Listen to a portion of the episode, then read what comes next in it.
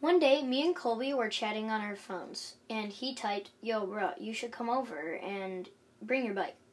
I replied, Dude, let's do it. I'll be around at around 11 o'clock. So I hopped in the car and said, Dad, let's go. We need to go really fast. I have to have as much time as possible. And then he, Dad surprised me with saying, You and Colby are having a sleepover. I screamed so loud I practically broke the car windows.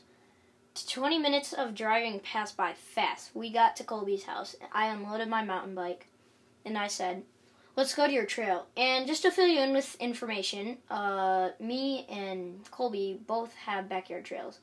Okay, back to the story. Colby, we should hit your tabletop.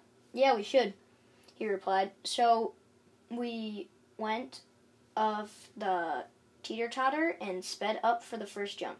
I went so high and screamed, Colby, we went so high. Then we jumped over the beginner jump and I steered over to the tabletop. And I went flying. Lots of time of biking passed by and it was time to sleep. That day, that was a great day. Anyways, it was finally time to go to head inside. I was happy and sad because my knee hurts, but we also have to stop riding our bikes.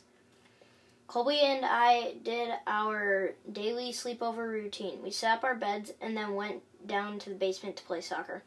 Me and Colby were having lots of fun playing soccer, and then I said, Yo, bro, we should make a racetrack on the trail with no features except for berms. And he replied with saying, Yes!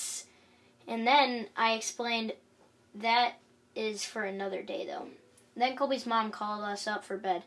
Then we both said, okay. Then we both raced up the stairs and got our bedtime snack and went to Colby's room. We turned YouTube on the TV.